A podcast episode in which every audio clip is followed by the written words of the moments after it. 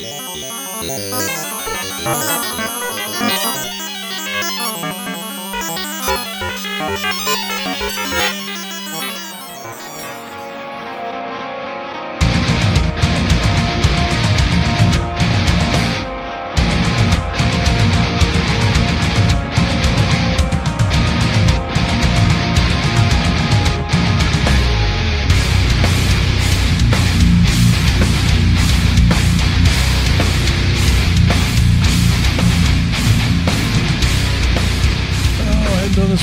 Okay, let's see if we can still do it. All right, let's go.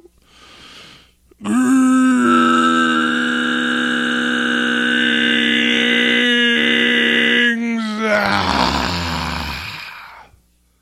That one wasn't too bad. That you know the old throat hadn't been abused or punished in a while, so that one wasn't too bad. Not bad at all.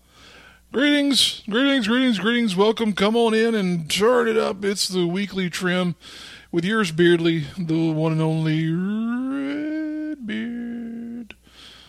Or at least the only guy who calls himself Redbeard in the next 10 square miles or so. How you doing, folks? Appreciate you joining me on the program here this evening. Appreciate you being a part of the old Rasslin' with Redbeard YouTube channel. If you've not, please do consider subscribing. We have not uploaded a whole bunch of content here recently, but you probably could guess why. We're going to talk about why. We're going to talk about a lot of whys here in this episode. But we do appreciate your patronage. We appreciate you being a part of the channel and for tuning in, watching the match videos, content reviews, you know, whatever we got going on the Wheel channel here. We appreciate you being a part of it and for participating in this whole shooting match that is Rasslin' with Redbeard. And we would encourage you to like, comment, share, subscribe, all that good stuff that us YouTubers are supposed to encourage the folks on the other end of these here devices to do. Now, this is the July 20th, 2020 edition of this here program, the weekly trim. And this is my birthday. This is going to be uploaded and presented on my birthday. I'm recording it a day or so in advance, but this is taking place on my birthday. This is a special occasion because this is my 40th birthday. Thank you, thank you. Appreciate the applause. It's all very welcome. You can send your gifts and whatnot, care of the address that's going to be. No, I'm not putting an address in this uh, description, not at all. But I, you know, I do appreciate anyone who's sent messages and whatnot by way of Facebook, Twitter, whole nine yards there, um, because you know, 40 is one of those things where you look at it and you think, man, alive, I've been around a while here now, and really and truly, that's pretty indicative of how I feel right now, because of so much that's been going on. Really, since I've had a chance to talk to you guys, uh, I really just haven't taken the time because you know I looked back on the old channel here and realized that uh, you know when I sat down to do a recording, I went back and thought, oh, well, it's been a couple of months since I did one of these. It was maybe February or whatnot. Nope, it was like May of last year. So it's been it's been around a year since I've recorded one of these episodes, and that's that's pretty terrible, you know, in my opinion. And I'm criticizing myself, so I can do that. I can tell I can call myself terrible if I want to. And, you know, I, I regret not having done more of these because I really always intended for the podcast to be a way not only of me to share my personal thoughts and opinions and experiences on things, but also just as a way of sort of, you know, keeping up with what's out there and keeping kind of a, you know, a running diary or a dialogue, whatever you want to call it there. So I, I regret not having recorded more of these. And, you know, the, the year has uh, for reasons we'll discuss here in a moment, presented some opportunities that I just didn't take advantage of as well. Um, so let's let's try and catch up on a few things here. Let's just get right into it. Um, as I mentioned, this is my 40th birthday. This is a this has been a tumultuous year. Uh, Everybody seems to think so, and it's been that way for pretty much everybody, myself included. Um, I'm glad to be here, though. I'm very happy to be where I am right now because realistically, I am as whole and as I'll say healthy as I have been in quite some time.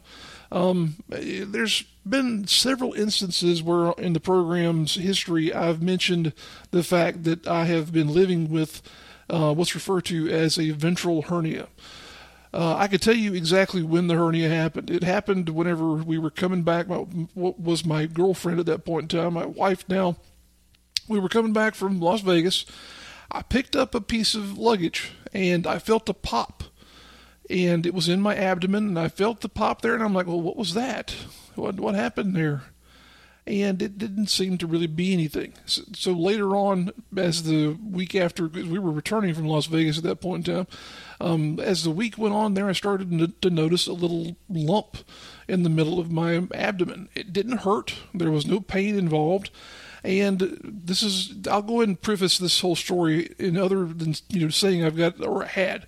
Um, that I had the hernia, there's some descriptions of some things in here that might not be some folks might take them as being, you know, something that would offset or that, excuse me, that would set off someone who's a little squeamish. So I'll go ahead and put that warning out there. Uh, I noticed fairly early on that the hernia was mobile and that if I pushed on it in the right way, it would pop back into my abdomen. And early on there, when it was still small and whatnot, I could pop it back in and it would stay there for a good long while. But things progressed, and I just said, you know, this is not really bothering me, so I'm not going to bother with having surgery to correct it. And it continued on to where I could, you know, pop it back in. I just pop it back in there. It was fine. It never caused me significant pain, never caused me really any issues whatsoever. And it went on, and it went on, and it went on. Went on for about right at that was when did we go to Las Vegas in 2009? So it went on for right at 10 or 11 years. I had that thing, and it got to a point where it had gotten kind of big. Well, it had gotten real big, to be honest with you, because it, there was still it was still a point where I was trying to hide the hernia with by wearing belts and by wearing you know clothing of a certain style and whatnot that was baggy and also you know if you were around me at all i'm sure you saw me messing with it or pushing on or something like that. It just was something that I was very prone to doing as sort of almost like a fidget or a tick because it was there. It was to a point where I was very, even I'll admit, I was annoyed with it. But, you know, I still tried to hide it because I just, my, my only reasoning for not having the surgery was that I didn't want to have surgery. That's the honest to God's truth.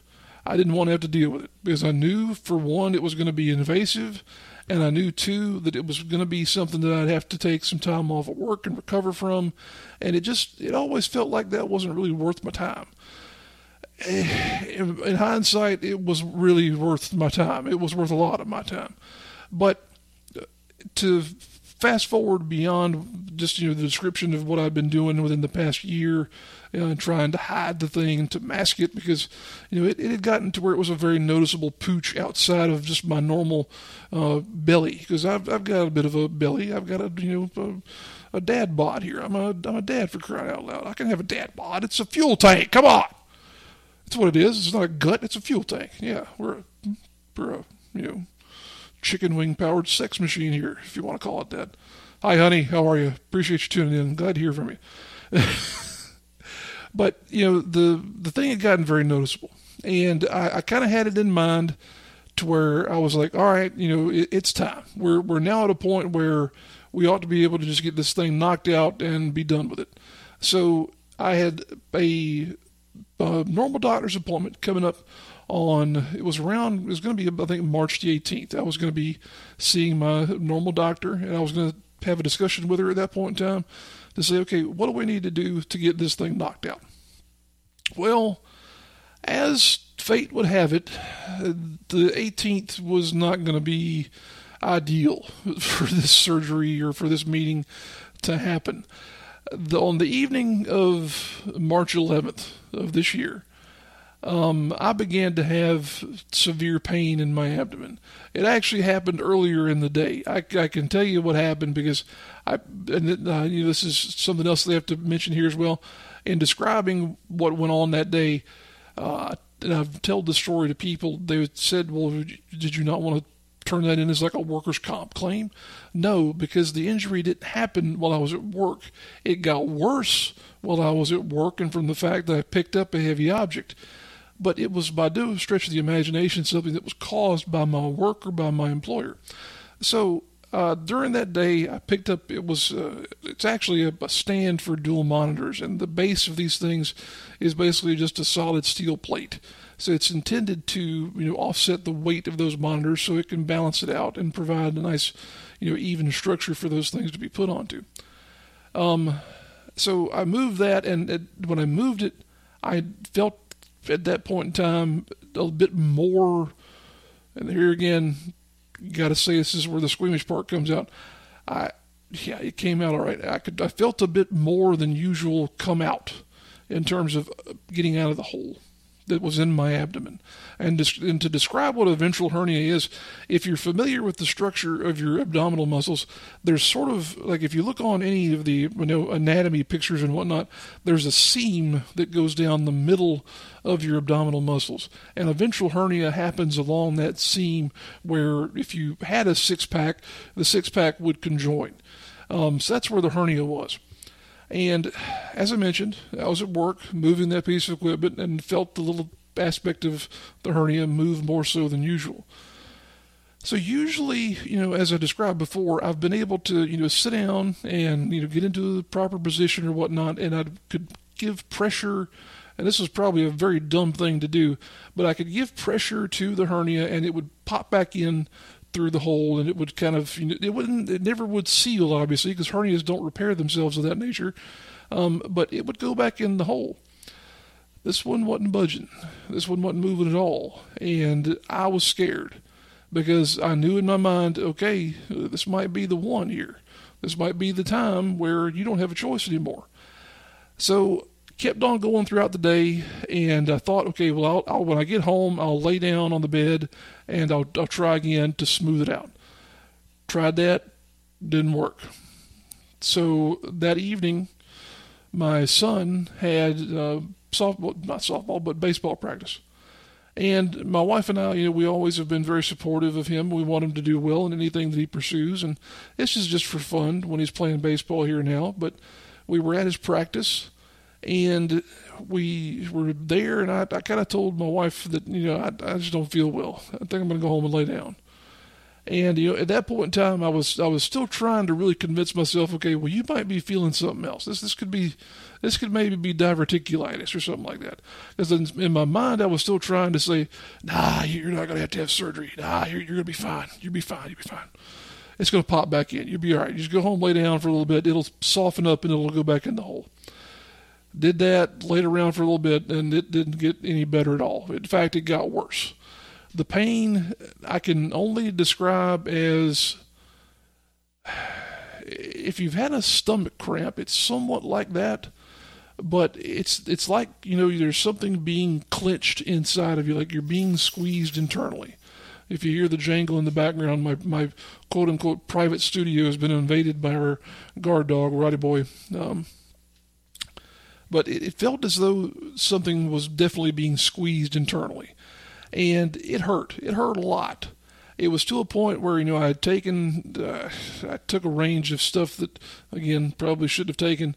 Took a, you know, a handful of Tylenol, took some Pepto Bismol, all this stuff to try and see if, okay, this has got to go away. This has got to get better without me going to the hospital because we had started to get kind of the inclination that you know there's this thing floating around in the atmosphere that we're not quite sure what it is. We all know what it is now, but at that point in time, it was still very new, and it was something that was just starting to scare people. And I'm talking about the coronavirus, talking about COVID 19. So things progressed there in the evening, and I finally say, you know what, I'm hurting to a point where I've got to I've got to get help and there's there was no choice at that point in time other than to go to the emergency room, which the closest one to us is the TRMC, which is the Regional Medical Center in Orangeburg. Uh, you know, people have their opinions of TRMC for one thing or another. As the story goes on here, I'll say that everything that I received in terms of my care there was top notch. Um, I have no complaints whatsoever about the uh, care that I received at that location or at that hospital. But I tell my wife, you know, I've got to go to the hospital. This is too much pain for me to deal with here now. Uh, so we kind of waited to do this after Jonathan had gone to, to bed, my son Jonathan. And uh, she was like, okay, well, do you want to call an ambulance? I said, no, I think I can drive myself. So get in my car or my truck, drive myself to the hospital, which from where we live, it's only about a 10 minute drive, so not far at all there. Get to the ER, get checked in, and uh, sit down in the, the waiting room there.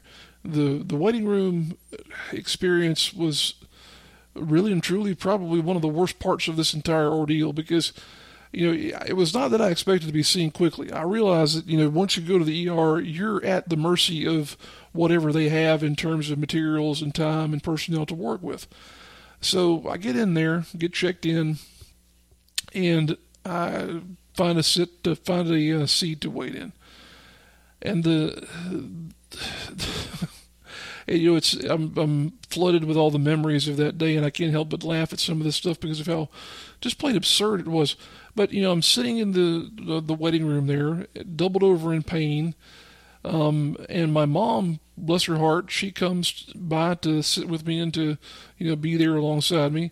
And the whole time in the waiting room there, more people are coming in, and on the TVs, it's just it's wall to wall news channels and the only thing they're talking about, of course, is this disease, this virus that's coming around that nobody seems to know what it is, but it's suddenly, you know, on the verge of becoming a plague.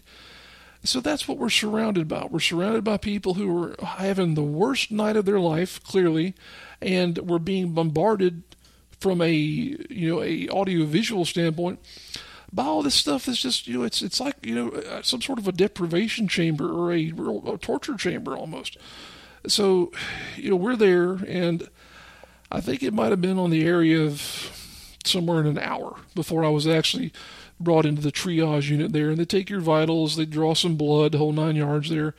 Uh, the nurse who drew blood from me, again, I don't have a whole lot of negative comments really to say about TRMC, but she she was stabbing for whatever she could get a hold of. And one of the worst, you know, I had. I'll, I'll kind of jump ahead here, but I had several wounds that, of course, had to heal as part of the surgery that I was going to have. But the thing that lasted the longest were the bruises from where this woman drew blood out of me. They lasted longer than anything. I swear it was terrible. That and the adhesive that they put on you whenever they stick you with those IVs and whatnot. The the bruises from the blood draw and the adhesive were what lasted longer than anything else.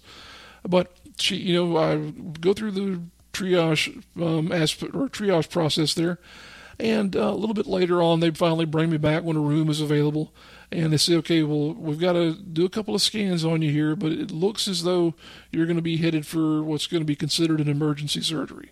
So I'm like, okay, that's fine. You know, we'll just let's, knock it out. Let's get it done. So they go in to prep me to have a couple of scans. Um, had a few issues with the scans in terms of the technician that was working on them and being able to push through some of the fluid that they use to get a good, you know, aspect of what your, or excuse me, to get a good uh, visual of what your body looks like internally there. So that took a little bit of time. Um, finally got all that done, and they start prepping you for the actual surgery where they uh, get you on the table, and it's just it's really such a unique experience because I'll be honest, I've never had a surgery that was of this nature or of this major a consideration ever in my life. I've been very fortunate in that regard. The only surgery that I can ever remember having, and this, I don't even know if you want to call this surgery, but I had a wart removed from my left thumb back when I was a child. And that was the only thing I can remember. And that was somewhat traumatizing in and of itself because of the fact that the process the doctor used was to burn the wart, slice off the burnt layer, burn the wart, slice off the burnt layer until he was, I guess, adequately satisfied that he'd gotten all of it. But, you know, that was the process then. And you never forget what the smell of your own flesh burning is like. So that's that. But before I get into actually talking about the surgery itself and all the ins and outs and good stuff that happened at that point in this whole process, I want to take a little break, uh, listen to some music, and we'll be back in a few minutes to talk about the experience that uh, picks up after I'm on the old operating table there and about to have some uh, shuffling of the old insides, as we'll call it. So stay tuned. Be back in a few minutes. Appreciate you hanging out with us here on the Rasslin' Redbeard YouTube channel and the weekly. Tra-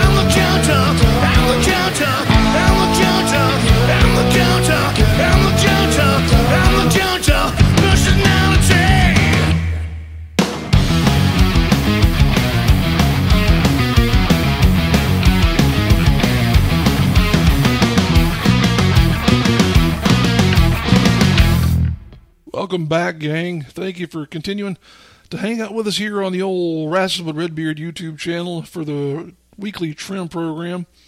Uh, once again, appreciate your time. Appreciate you being a part of the channel and listening to the show. We're talking about today, uh, sort of catching up with where I've been and with some things that I've been dealing with here the past couple of months. Specifically, my hernia surgery and my recovery and where where I am now in terms of this whole process and in terms of 2020 as a whole. So we talked in the first segment there about where I was. By this point in the story, I'm pretty well prepped for the operation, and I'm about to you know be put under and what have you.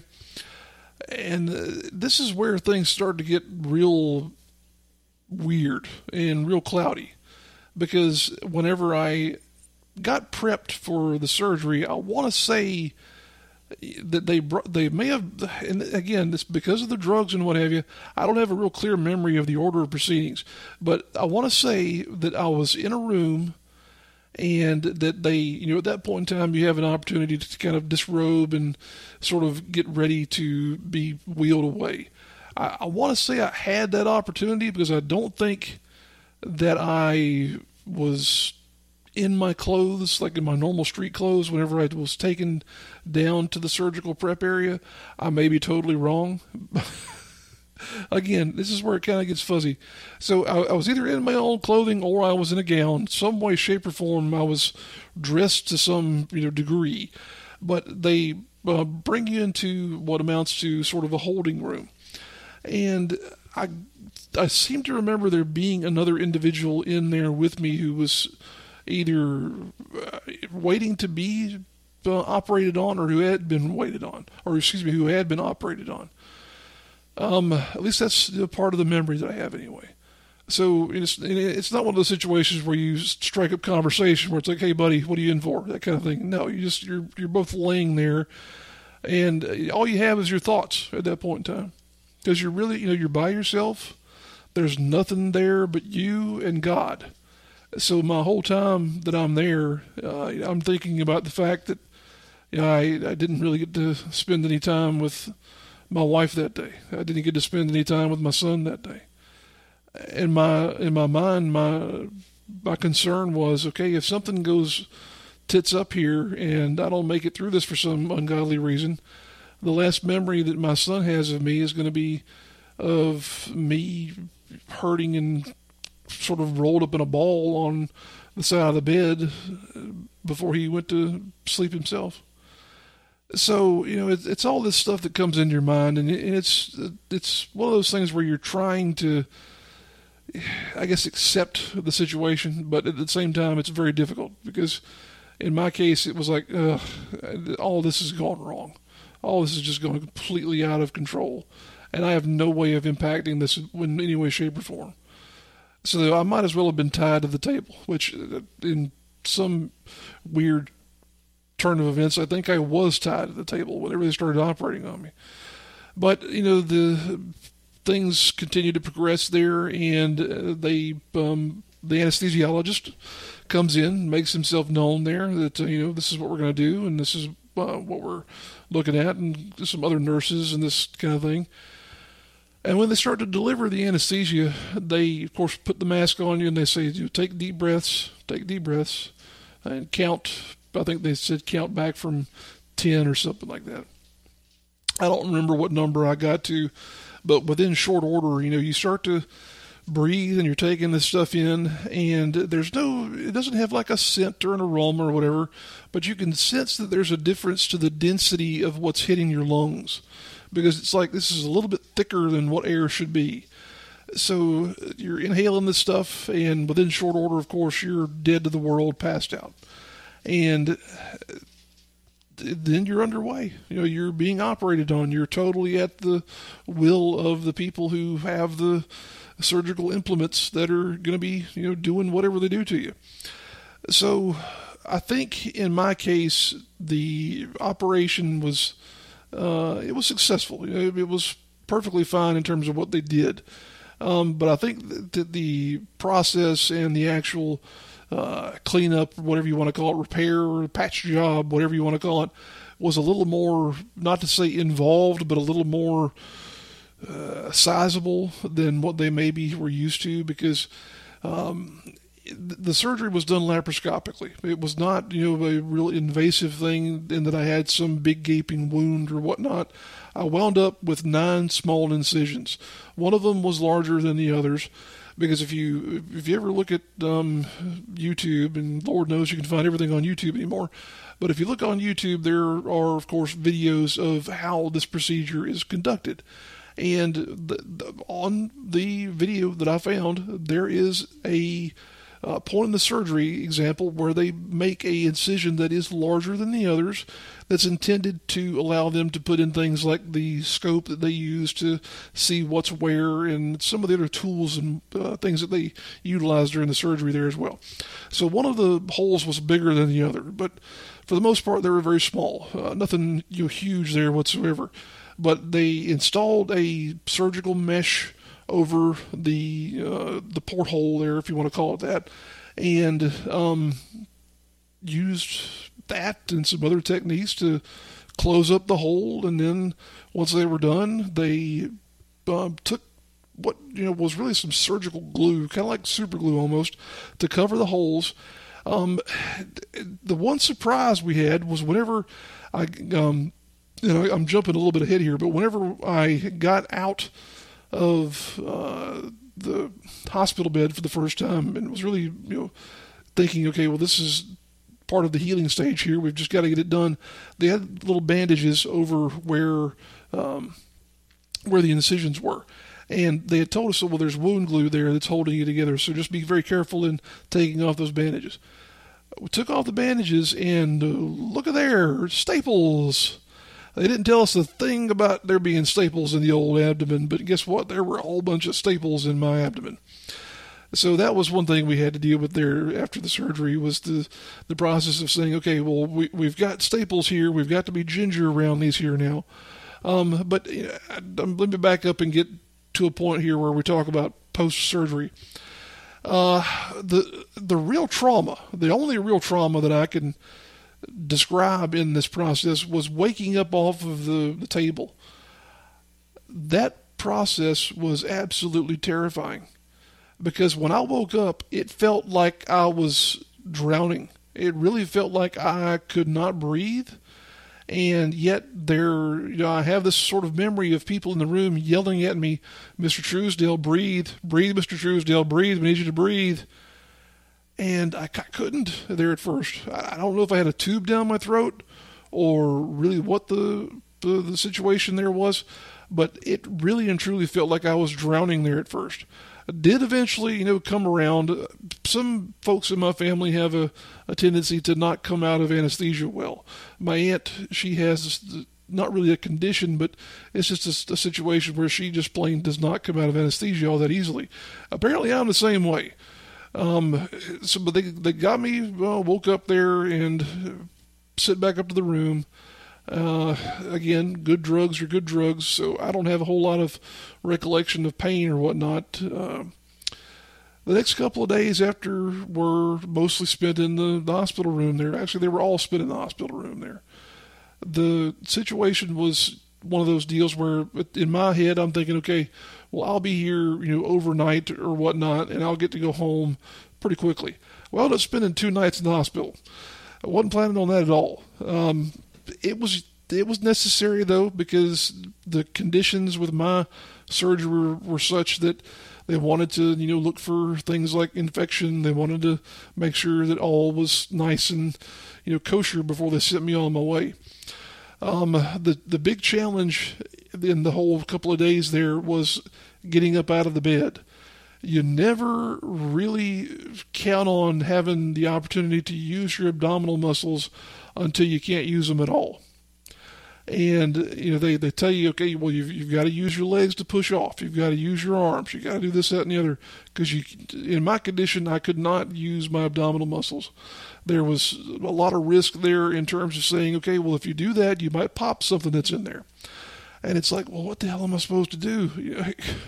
It's a very big challenge to be able to do normal things and not utilize your abdominal muscles because they're so often used in things just like stabilizing yourself and moving around. Try it sometime. Try getting up out of a chair and not clenching your abdominal muscles at all. It's challenging. It really is challenging. Trust me, I know. So the first couple days there, you know, the challenge is getting up out of the, the bed. The challenge becomes, you know, things like going to the bathroom and whatnot because in my condition, I couldn't really um, couldn't really be relied on to, in some cases, make it to the bathroom. I know that's gross there as well, but sometimes it was like, oh, gotta go. So a bedpan and the old bottle there became my friend. It just was what it was. Um, the real big thing was getting up and actually walking around. And that was a, a tough challenge because, again, you know, it's something that requires a lot of utilization of your core muscles. So the first time I got up and walked around the hallway there, I was using a walker, uh, and I, I felt as helpless as could be in that moment because there's nothing you can do other than just rely on whatever's around you. And in that instance, it was the walker, my wife, and one of the nurses. So here I am, just you know, walking through the hallway here. It's you know they're in the hospital, and I'm terrified that I'm going to move incorrectly or something is going to happen and my insides are just going to burst and fall all over the floor. That's, that was my biggest and worst fear at that point in time. Fortunately, I was put together pretty well. The the glue was holding, you know, the staples were holding me together, uh, but it was still just very very scary, and I was very very very tired. Um, just the the soreness from having been in surgery, the soreness from having been in bed for almost 24 hours there uh, straight. Uh, just a lot of stuff to combat and to overcome. But did it slowly but surely. We're able to get out of the hospital there after two days, like I mentioned. Um, the other big thing that I'll talk about people always are critical of you know hospital food. They want to say hospital food is terrible. I I don't think hospital food is terrible at all. I think hospital food is quite good. The problem with hospital food is that they don't season it and they can't because you know in most cases folks who are in the hospital they're either on low sodium diets or they're in some way trying to be controlled in terms of saying okay well this is the amount of uh, sugar or salt or whatever that you're allowed per day so typically they just don't season things and that's fine there's nothing wrong with that at all the food is good if you put a little tiny bit of salt on it it would be fantastic food people would you know jump over joy and say oh this is great you know i'd love to have another meal like this this is good food. It's good quality food. Just needs a little bit of seasoning. So the you know the food was not bad. The food was quite good. Uh, the, the the the thing that in terms of you know sustenance or any type of ingestion of food, water, or whatever, um, I just I remember begging for ice, water, or something like that because my body was really just you know uh, to a point where I was craving it after a day or so. There had not had anything to drink in more than a day. So I, I asked, you know, can, can I have anything you know, as far as you know, drink, water, ice chips, something like that? And the nurse that was there with me, I wish I could remember her name, but she was a, a nice young lady, uh, redhead, wore glasses, whole nine yards there. Looked very much, you know, like what you would think of as a, a, nurse, somewhat straight out of school would be, but I think she had lot, several years of experience. But at any rate, uh, she was a very pleasant young lady. All the nurses were, though. But um, she, after I asked, she said, "Well, I can get you some swabs for right now until we can get you some water and some ice." And my uh, reaction was, "Swabs, swabs. What are, what, what are we talking about here?" And she said, "Well, they're little, um, like they're larger size Q-tips that have moisture on them. I can get you some that are flavored. There's some that are flavored like lemon. Do you like lemon?" Sure, I love lemon. At this point, you could have given me something that tasted like Pine Sol So long as it was wet, I would have been perfectly fine with it. But she brings these swabs to me, and I put the first one in my mouth. And the immediate reaction was, my God, this is fantastic. Because I just wanted something that was wet, period, at that point. Um, but then, you know, it starts to wear off pretty quick because what was a oversized Q-tip, we'll say, suddenly becomes this gummy, gelatinous blob on the end of the paper stick. Because as you're moving it around in your mouth, you know, in my case, I this is another gross thing about the story, but in my case, I tend to have very mucousy spit because of allergies that I have and whatnot. So when I'm moving this thing around, it's picking up all that stuff in my mouth. And these things just become, like I described, very, it's like a jellyfish on the end of a stick at that point in time. So they've got to be pretty gross. But finally, I did get some ice and some water, and that was fantastic. But got to come home and start the, you know, the real nuts and bolts of the, the healing process. And this is where, you know, I've already think I've described the situation as this being where things get interesting, but this is where things get more interesting. Because now it's not just Robert whose world has been turned sideways, it's pretty much the whole world that's been turned sideways. So we're going to take another break, listen to some music here again, and then we'll be back to talk about what happened after I got home. Stay tuned, folks. Be back in a few minutes.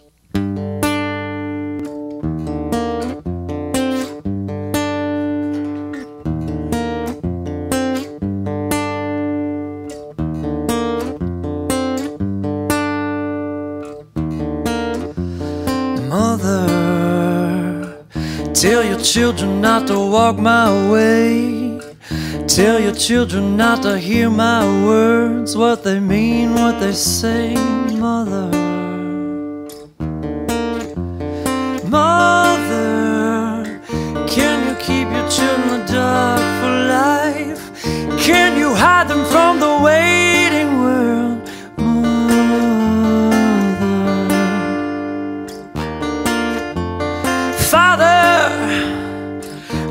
gonna take your daughter out tonight. Gonna show her my world, Father.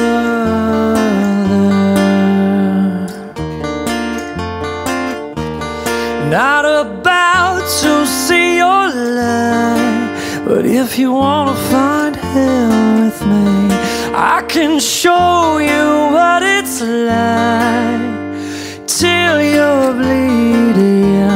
Not about to see your light, but if you wanna find hell with me, I can show you what it's like. Mother, tell your children not to hold my hand. Tell your children not to understand, Mother.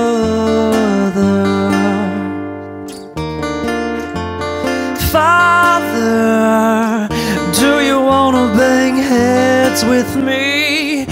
Do you wanna feel everything, Father?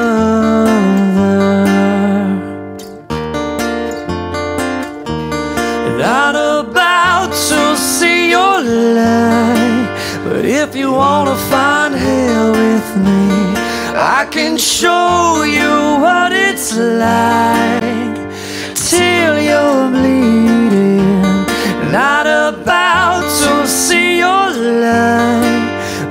you wanna find hell with me, I can show you what it's like.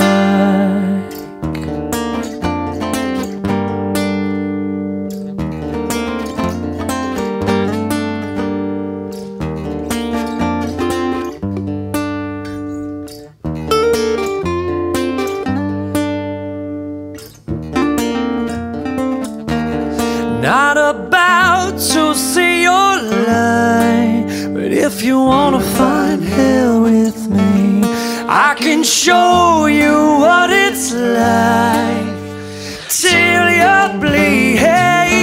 I'm not about to see your light, but if you wanna find hell with me, I can show you what it's like, mother. mother.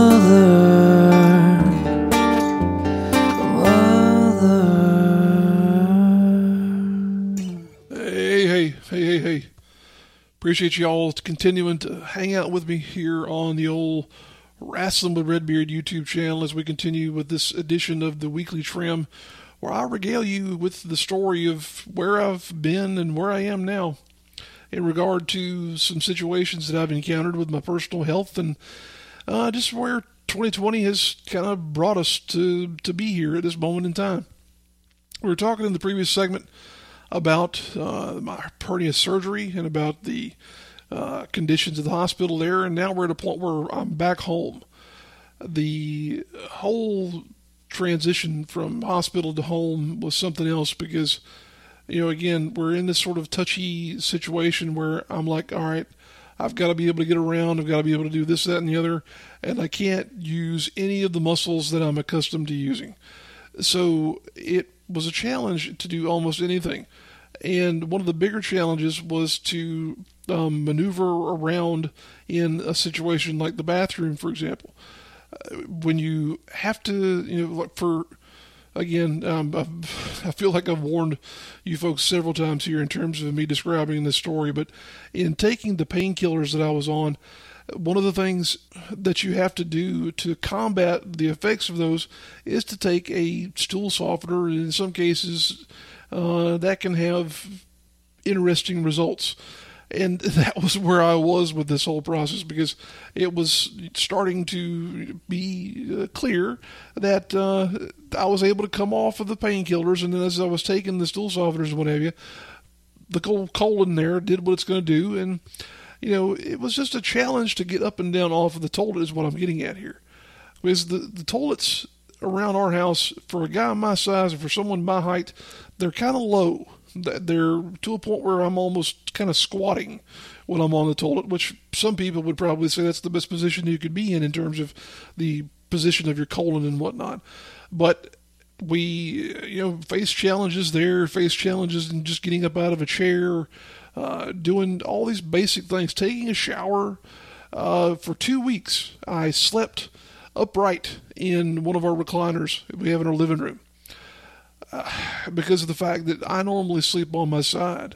And of course, with those staples in my abdomen, I didn't want to lay on my side and potentially disrupt one of those things or cause it to dig in further or, you know, to do anything that was going to, in some way, you know, ruin the work that had been done to repair my abdomen. So slept in a chair for two weeks until I went back to my surgeon, and they removed the staples at that point in time. The staple removal was very easy. Uh, I will say again that the care I've received has been very, uh, very top notch, very excellent in terms of you know the people I've been able to work with. Um, having the staples taken out was not painful, but it was kind of sensitive, I'll say, because the again, if you've never had this done, what they do when they remove the staples is they have sort of a uh, a device that doesn't pull them out. What it does is it breaks the middle of the staple, and then they take out the individual pieces. Uh, it's a lot easier than having it done some other way. Uh, my question to the nurse that did the removal was, "Do you guys administer any kind of like local anesthetic?" And she said no, because doing that would actually be more painful than what we do to you in terms of removing the staples. And she was right. It, it didn't hurt very much at all. A little pressure, a little sensitive, but not bad. Uh, so once I got the staples out, things start to continue to progress. Healing is continuing. Start to get a little stronger here and there, being able to move around. One of the things that I was you know, really hit by was the fact that I couldn't bend over, couldn't do a lot of things in terms of being able to dress myself and in terms of being able to, you know, just do sort of basic functional movements. So I um, started using a walking cane, started using a cane to assist me with a lot of stuff, like just you know getting dressed and whatnot, because it was a tool that I could use to help me get to those lower items and to just items in general uh, that I needed, and it was you know something that I really came to live by. So my stick was a, a very useful tool. It helped me a lot. I still have it. I told some people I think I'm going to modify it uh, maybe give it a nice paint job and whatnot because it's kind of a basic bamboo cane that my my mom had actually given it to me saying okay well if you, you want to exercise and walk around the neighborhood and whatnot here's your walking stick and I never really used it for that because it didn't really have a chance to, to be honest, from the point in time that she gave it to me. But um, the the stick was a, a godsend in terms of it being a tool to help me get around and to really just get better. So it was great to have that uh, little item there on hand. Uh, Mom, if you you ever listen to this, you really were a godsend, and you have been for my entire life. And that was just one more example of how you've put things into my life that have been able to help me to get to where I am. Uh, you've always been there for everything that I needed, and uh, that's just one more item there that uh, that describes that. But uh, here's you know as we've said, you know here's where things get interesting. Well, here's where things get real weird, in my opinion, because as I'm coming out of the hospital, coming home, suddenly you know the world just goes complete batshit insane. Everything closes. My work closes. Movies close. Malls close. The NBA shuts down. Everything just goes away because now we've got to hide, we've got to cower, and we've got to put our heads in the sand type thing while this COVID nightmare comes across the entire world. It was just such a bizarre thing to look at and to see because he, here I was at home already, you know, not able to really do anything because of the fact that I was under doctor's orders not to leave the house, not to do a whole lot of things. So for 14 days, I was already under quarantine. I didn't have a choice. I was you know, hurt.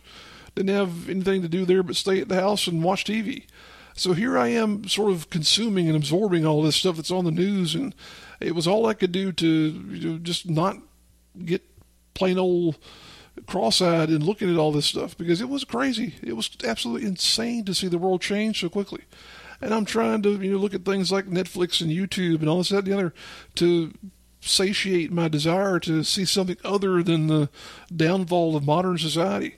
But it just you know it was there the whole time, and to somewhat make matters worse was the notion that you know my job was continuing and I wasn't there. So I had people that were sort of trying to fill in for me and do the best that I can or that they could.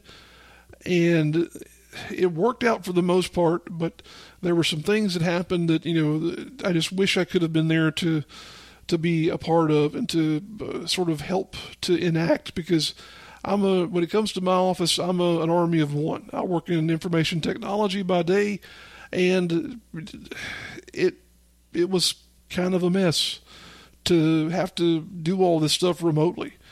Um, especially, you know, when I can't go to the office at all. I couldn't go anywhere uh, because the fact that I was, again, full of holes. So, you know, the workplace situation there was a mess. The world was a mess. My son, you know, God bless my in laws because my son was staying with them for the most part for this whole process. My wife had to continue to go to work, so I'm here at the house for the, for the duration by myself. My mom comes over a little bit, but then we, you know, when you think there's going to be some light at the end of the tunnel, turns out my aunt gets the coronavirus, and she's got a terrible case of it because she has some other health issues there as well. She was really close to leaving this earth, unfortunately but she was fortunate to be seen by some doctors at Lexington Medical Center in Lexington, South Carolina. Um, just some really brilliant folks who knew what they were doing, knew how to treat it, knew what they could do to get her better. She was up there for about 14 days, but God bless them and God bless her. She's perfectly healthy now. She came around and is doing fine. They did a plasma um, therapy treatment on her to where they more or less it's kind of like it was described to me in such a way that almost made it sound like dialysis but for the plasma in your blood um, very interesting process she's actually been a part of a paper that the the, the doctors that treated her um, are putting together. So I think she's going to get a copy of it eventually but they um, they made her the, the subject of a paper that they're publishing on treating the coronavirus which is amazing. Uh, the fact that something that my aunt endured could help hopefully you know hundreds of thousands of people out there. Um, but you know the whole thing has just been absolutely crazy from work to family uh, and fortunately you know my my uncle he he contracted it as well but it was a much more minor case he was it turned out he'd only had what amounted to like a small cold. You know, some some people this thing affects in such a way that you're near death. Some people it's like a sniffle. So it just kind of depends on who you are, seemingly. But you know, we haven't really known too many other people who've been impacted by this thing from a perspective of being actually um, diagnosed with it or having contracted it. But the world, you know, continues to be weird. South Carolina, I just don't know. You know, we're, we're at a point now where they opened up. They said, okay, well, we're going to bring the businesses back online. We're going to open up the beaches. We're going to get the economy going. And it just, it seems like for the most part, that's been an all right idea. But then you start to see all these numbers about the number of cases per day, and it just, it really blows your mind in terms of saying, okay, well, was this a good idea? were we sort of the test bed to see what was going to happen with the rest of the world or the rest of the country if you opened up full scale or if you opened up to the degree that our state did anyway? It's really crazy because you see like thousands of people per day seemingly coming down with this thing. And the recovery rate, of course, is, is very high. It's greater than 90%, I want to say, at this point in time, which, you know, the, the, the percentage then says, okay, well, 9 out of 10 people are going to be fine uh, for contracting this thing. Okay, well, guess what? I hope you're not that 10th guy because you are effed. Uh, people are willing to accept that. And a lot of people have compared this to the flu and to other diseases that go around. Well, I'm sorry, but flu just doesn't, not everybody gets the flu. This seems like something that everybody is going to wind up getting at some point in time. And that may be the case. And that'll be very unfortunate if it is because now you know we're we're really sitting in an oddball scenario because now they're talking about oh we're going to send everybody back to school five days a week here in a couple of weeks. I'm sorry, uh, what? And this is this is the most incredulous thing that I've heard any of our government types really speak of, at least the local ones anyway. Because if you're not familiar with South Carolina state government, our governor is Henry McMaster and a couple days ago, you know, and I'll say this as parents, my wife and I, you know, we've been antagonizing over this for because for about a week now, we've had a conversation every night thinking about, okay, well, what are we going to do? What's the process going to be? Are they going to open up schools? Are we going to have to do e-learning? Are we going to do part of one, part of the other? We just didn't know. We have no idea. We still don't have an idea, to be honest with you. But Governor McMaster, is lovingly known as Foghorn Leghorn to a lot of folks. If you go and listen to the man talk, you'll know exactly what I'm talking about there because he sounds exactly like Foghorn Leghorn. But he came out here a few days ago in the middle of a press conference and said, Yes, we will go back to five days a week. You will have the choice of five days a week or virtual learning. As if to say, okay, well, this is what you have as parents to choose from five days a week or virtual, where you would more or less have your child at home and they would be learning by sitting in front of a screen. My wife and I, you know, we we agree that both are feasible. Inter- well, let me back up there. We agree that the possibility of going to school physically is doable, but not in the scale that they're talking about. Uh, our local school district here has said, okay, we're thinking of a plan of doing like hybrid learning where two days a week you'll be at school, two days a week you'll be at home. That fifth day we'll engage in deep cleaning around the facility. The other two aspects of their potential plan were to um, go straight e learning with the potential of adopting hybrid at some point later on, or to just do straight virtual, which they said if you did that one, you were going to be in that the entire year and you wouldn't have a chance to come back to the hybrid, which is sort of a planning and a logistics thing. But from what McMaster was saying, it didn't seem like what he had in mind and with what our local school system has in mind are at all congruent. So, as parents, my wife and I are now antagonizing over what is going to come next for us because we are both scared to death of the possibility that our son would get sick and uh, you know, have something detrimental happen to him because he's he's our world. Both of us, he is our world. And the notion that we would in some way, shape, or form be forced to sending him to an environment that would be kind of a I don't want to I don't want to use the word cesspool because that's really uh, sort of adversarial when it comes to describing our school system, but I don't want to I don't know of a better word to really put it because when you're talking about so many kids and so many people in one confined area to where a lot of them could potentially be infected, you're talking about a, a really high percentage of contagion there. And my wife and I are just terrified of that because, you know, he gets sick potentially. And, you know, maybe it doesn't hit him that hard.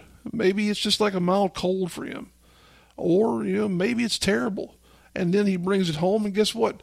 I get it, or she gets it, or we both get it. It's just, it's one of these things where we, we don't have any good answers. And we're, we're really hoping and praying that something comes along to where it can make both of us have a lot more confidence in what the potentialities are here going forward. We can't not, you know, continue his education. He's got to continue learning. Uh, the challenge is just saying, okay, well, this is the best way forward. And we don't know what that is right now. You know, we've thought about the idea of putting him in private school, but that's not something we're real keen on for a number of reasons. Um, so we're you know we're at a real impasse. We're trying to hope and pray that the the best way forward comes out of somewhere, uh, but we just don't know right now. We really don't know. Uh, and that's kind of where we are. You know, there's some other stuff that happened along the way there that we could talk about, but at this point in time, I just I don't feel like that's something that could really be delved into because realistically, um, this whole year has just been such a, a crazy, crazy thing. The situation you know, with me personally, with my health and whatnot, knock on wood and praise God above. You know, I'm I'm as whole as I'm going to be at this point in time. Um, the wounds are all healed. I'm a little weird shaped in the middle from where the skin was distended and whatnot from the the hernia having been there. But you know, in terms of being put together and not having a hole in my gut, yeah, I'm fine as far as that's concerned. So, you know, all things totaled, it's not that bad. Could be a lot worse. Could definitely be a lot worse. But, you know, we're we're gonna keep on keeping on. We're hoping that I won't say the world will ever return to normal, but I'm not going to use the other term that gets floated around here in trying to describe the new normal of our lives because I don't think that's the thing either we're just you know we're we're hoping to get some some sense of normalcy in here.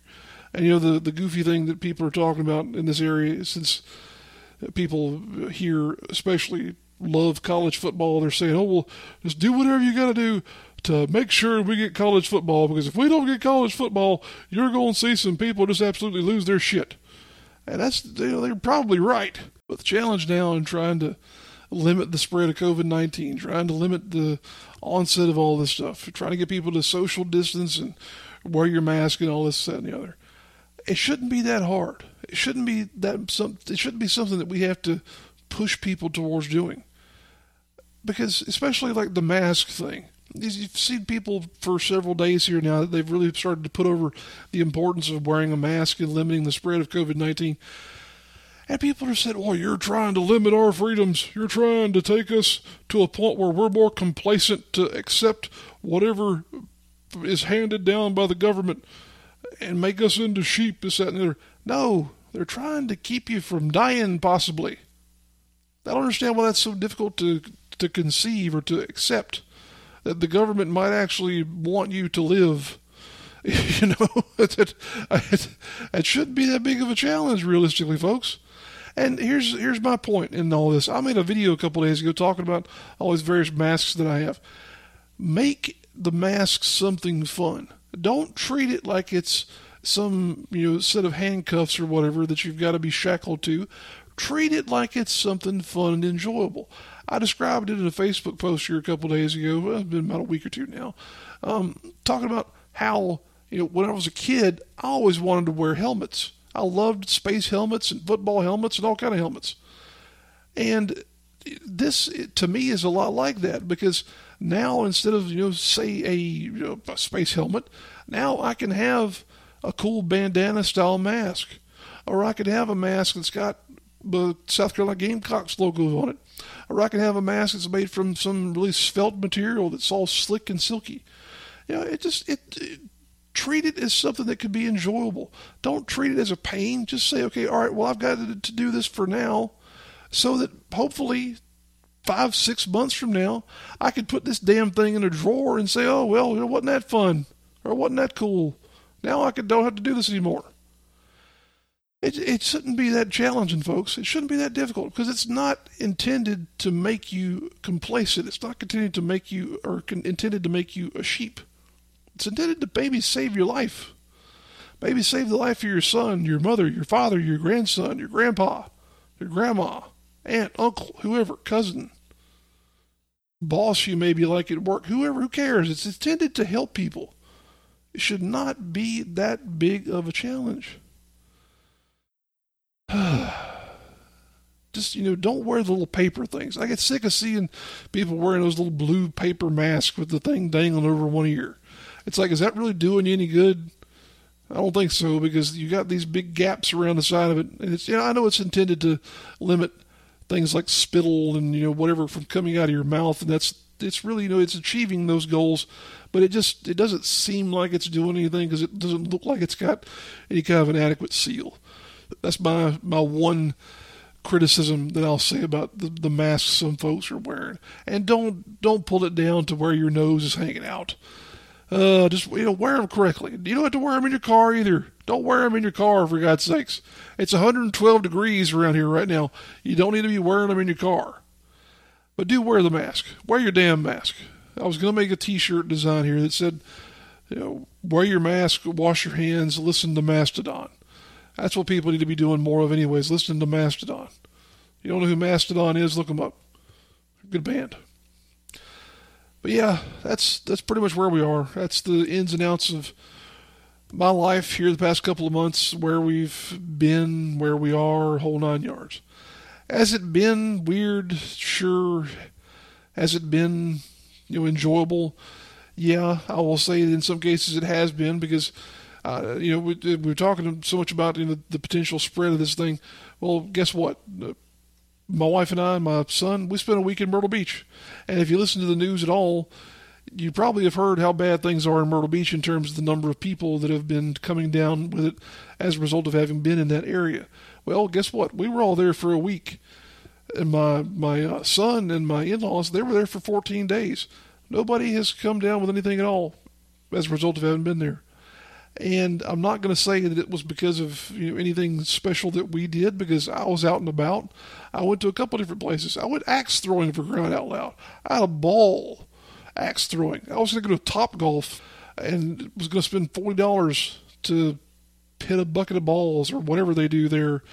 Uh, it's not a bucket; they shoot the things out of a, a hole and it comes towards your club. But instead, I went through axes and had a great time. Got to throw ninja stars. How often do you get to throw ninja stars? Never, really, ever. But throwing axes was a lot like darts and bowling combined. A lot of fun. Definitely encourage you if you've never done it before. Check it out. It's a lot of fun. Um, but you know, we had a good time down there in Myrtle Beach, and we're we're going to continue to make the best of our daily lives because that's all we can do. You can't live in the doldrums forever, as easy as it would be, and as dark and as gloomy as the world may be right now. You just you can't let the darkness close in around you. You got to find some light somewhere. And if that's a hobby, if it's a loved one, if it's you know whatever reason you have to find, it's it's out there. I promise you. For me, it's my wife and my son. You know, that's that's what I have right now. Um, I wouldn't know what to do without them, and they're what keeps me going. And I'm glad I'm still here. I'm glad that uh, the surgery went well. I'm glad that I have been able to come through this and be a little different on the other end, but at the same time, I'm I'm as good as I'm probably ever going to be at this point. So I'm happy. I'm content, uh, and I'm I'm glad to be where I am. I hope you are too, in some way, shape, or form. I hope you can find the silver lining, for lack of a better phrase. So on that note, that's going to be enough of me talking about myself and whatnot.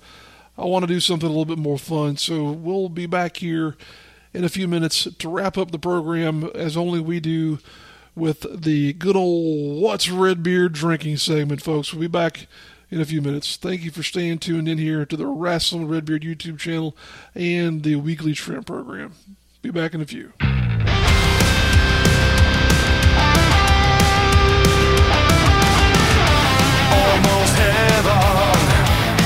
Virginia, Blue Ridge Mountains, Shenandoah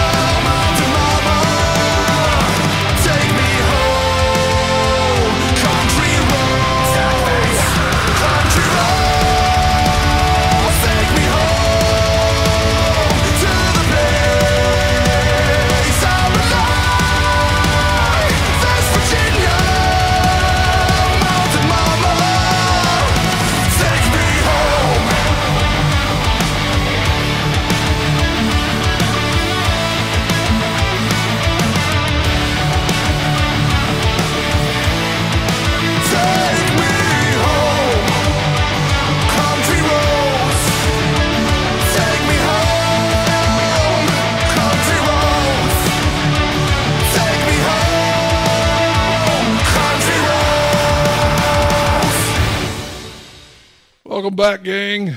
We're almost done with this here episode of the weekly trim, but wanted to get back to an old habit of ours, that being to round things off with a segment we like to call What's Redbeard Drinking? And, uh, you know, it's kind of funny. I had a buddy of mine. That's actually, you know, I, I should I say a buddy of mine. He's a good friend, but uh, Chris Wiggins, who is a, a professional wrestling referee from this area. Uh, Chris has been around for a long time. Worked with numerous promotions, both as a referee and as a, a, a in-ring talent. Um, his wife recently gave birth to their second child, a beautiful little boy. Uh, so he's got two sons now.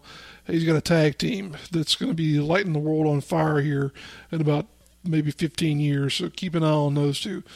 Um, but she gave birth here recently, and uh, she posted on social media a, uh, a an image of her enjoying a uh, Smirnoff green apple or sour apple, whatever it is, and the quote under the picture was, uh, "Good to see you again, old friend." So, of course, because of course, being pregnant, you're talking about nine months there without having an adult beverage. So, here's to you, uh, Mrs. Wiggins. and the, the youngster there and whatnot with this here particular segment. What we got for this go round is a, I won't say it's a controversial thing, but it's one of these newer additions to the adult beverage world in the form of a seltzer. Um, I haven't had a whole lot of these. haven't had this one at all. Um, I've, I think I had. I don't want to know if I don't remember if it was a White Claw or what brand it was, but I had one of these things before, and wasn't you know wasn't incredibly impressed by it. But at the same time, it wasn't terrible either. It wasn't you know ghastly by any stretch of the imagination. Uh, this one is Bud Light Seltzer Black Cherry, and again, Bud Light is making seltzer. Um, that's about all I can tell you, folks. Um, I will say that you know, with it being a Bud Light product, I don't expect this to be overwhelmingly sweet. Even though with black cherry being the flavor component, sometimes that can be a, a pretty a pretty sweet thing there. Uh, the thing with these seltzers is that they tend to have sort of a balanced component to them in that they have a little bit of bitterness um, but then they have that sweetness that counterbalances it. So it's kind of a, a good combination of things there. Um, but this one is weighing in at 5% ABV, so a little bit more than a traditional, I think, Bud Light, uh, which is interesting, or definitely more than most brews. Uh, of course, most domestics these days are sitting between four and six percent. Just kind of depends on what you're um, what you're working with there, but that's sort of the average and this one, as we mentioned, is at 5%. So, again, this is Bud Light Seltzer Black Cherry Hard Seltzer, as it's on the, the um, tin here. And I'm going to go ahead and pop this open. If I can get my fingernails under it, that is. Hang on. Please stand by for technical difficulties.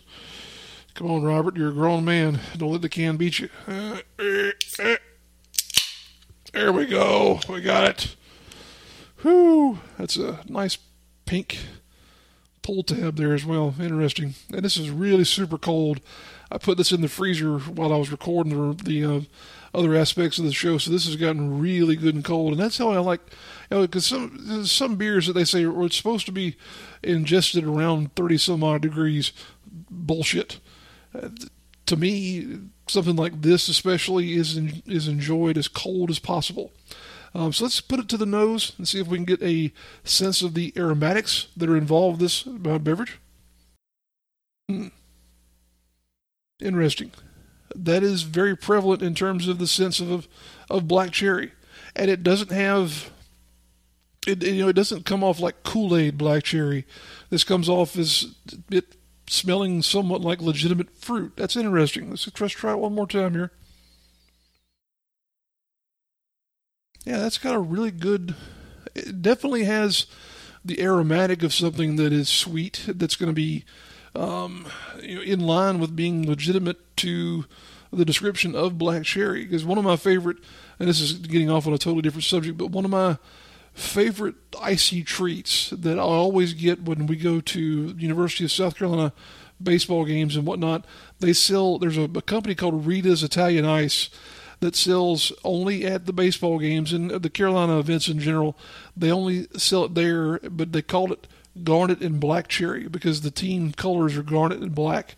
So they sell garnet and black cherry Italian ice, and this this has a very similar aroma to that. Um, but enough talking. Let's. This is a beverage critique here. Let's put it to the mouth and gums and see what happens here. Oh. Oh wow. Folks, this is some dangerous stuff right here. Hmm. I, I had kind of convinced myself that I was not going to like this, to be honest with you. But really and truly, this is delicious. As I said, this is ice cold, but it um it, it's it really needs to be. I think that the best possible way to taste this is when it's very very cold. The cherry flavor is prevalent, but it is not overbearing. It is not incredibly sweet, but it is appropriately sweet. The thing about these seltzers, and this is um, an interesting aspect to them, is that they have a little bit of that bitterness. They have some tartness to them in the background that evens out whatever the, the sweet flavor that's been added to them is. And this is a great uh, sort of middle ground between these two flavors here the flavor of the seltzer and the flavor of the uh, black cherry. This is a very well um, mixed beverage in terms of the component levels there. Um, I'm going to go back in for another drink of this. Hang on one moment here. One more drink. Very refreshing, very smooth, very easy to drink. I, I could easily put down four or five of these in one sitting and it not be that big of a challenge at all. Wow, I'm very impressed with this. It makes me want to try other varieties of, or excuse me, other flavors of what Bud Light is manufacturing with their seltzer because I know they've got a, a series of these things. I don't know what all other flavors are out there, but um, man alive, if they're all in line with the black cherry, then uh, that would be an excellent thing. And uh, this is really impressing me because I'm not a big Budweiser fan. I like Bud Light Lime again when it's ice cold, but this is this is right in line with that in terms of it being something that I would really, I'll say, uh, I would reach for again. Wow, I'm impressed. This is very, very enjoyable. And as I say, very easy to drink. This time of year, with it being as hot as it is, um, if you had a couple of these that were ice cold, you know, while you're sitting out on the back porch enjoying the uh, sun or whatnot, or wherever you might be, this would be a really welcome addition to a uh, occasion like that, or just really anything at all. Uh, grilling, uh, just enjoying. You know, I started to say enjoying a athletic event on TV, but I guess if you're watching NASCAR or whatever, you can you can kind of say that that'd be the case. But just a very enjoyable um, beverage here. Kind of reminds me of I don't know if Samuel Adams still manufactures this or not, but Samuel Adams at one point in time did a, um, a cherry wheat brew, which was one of my favorites. And that might be why I like this so much because it reminds me a lot of the Samuel Adams cherry wheat uh, which now I'm wanting to drink that as well because I haven't had it in a long time. Like I say, I don't know if the folks at Sam Adams are still making that or not. And if you aren't, if you're listening, Sam Adams folks, make that damn cherry wheat again. That was very good stuff. But this is excellent. I would definitely encourage you, if you're of drinking age, to give this a try. Get it good and ice cold, though. But I don't know how this. But I really don't know how this is going to taste if it gets warmer than this. It, it might not be as good, to be honest with you. But ice cold, Ooh man, this is some good stuff. It's basic, you know, it's it's basic bitch type thing, type beverage, but it it's enjoyable. What can I say? It doesn't have to be flashy or in, you know like some 50 year old bottle of scotch type thing in order for it to be good and uh, enjoyable as a beverage. So, high marks for Bud Light Seltzer Black Cherry. Good stuff there. And I'd say this episode has been good stuff. Appreciate y'all tuning in once again and for being here with me. I'm glad to be back doing these shows again. I have a plan to continue to do this on a regular basis now that things have somewhat evened out with uh, my lifestyle and with where I am. Uh, I'm hoping to be able to do this maybe on an actual weekly basis so we could live up to it being the weekly trim with Redbeard. yeah, I you know I make fun of myself and I kick myself in the rear end there. So I'm glad you guys are back. I'm glad to be back. Thank you for tuning in. If you have not already, please consider subscribing to the old channel here. Lord knows if we ever get to where we can have professional wrestling again, I do plan on adding more uh, content to the channel in that regard. Um, to, as a side note to that, if you are looking for some new, fresh, independent professional wrestling from the Carolinas, check out the NAWA channel here on YouTube, the North American Wrestling Alliance, again, NAWA. Michael Elliott and I have been churning out episodes on that channel there for upwards of what seems like two years here now. And we're, I think, at this point, the longest running weekly or episodic, however you want to call it, program related to independent professional wrestling in the Carolinas. So that ought to be worth something in and of itself. But uh, check it out if you want some new wrestling content over there. There will hopefully eventually be some on this channel as well. But for the time being, we'll be sticking with doing more of these podcasts and maybe some other interesting stuff along the way there too. Appreciate you folks. Be safe. Wear your damn mask. And we'll see you down the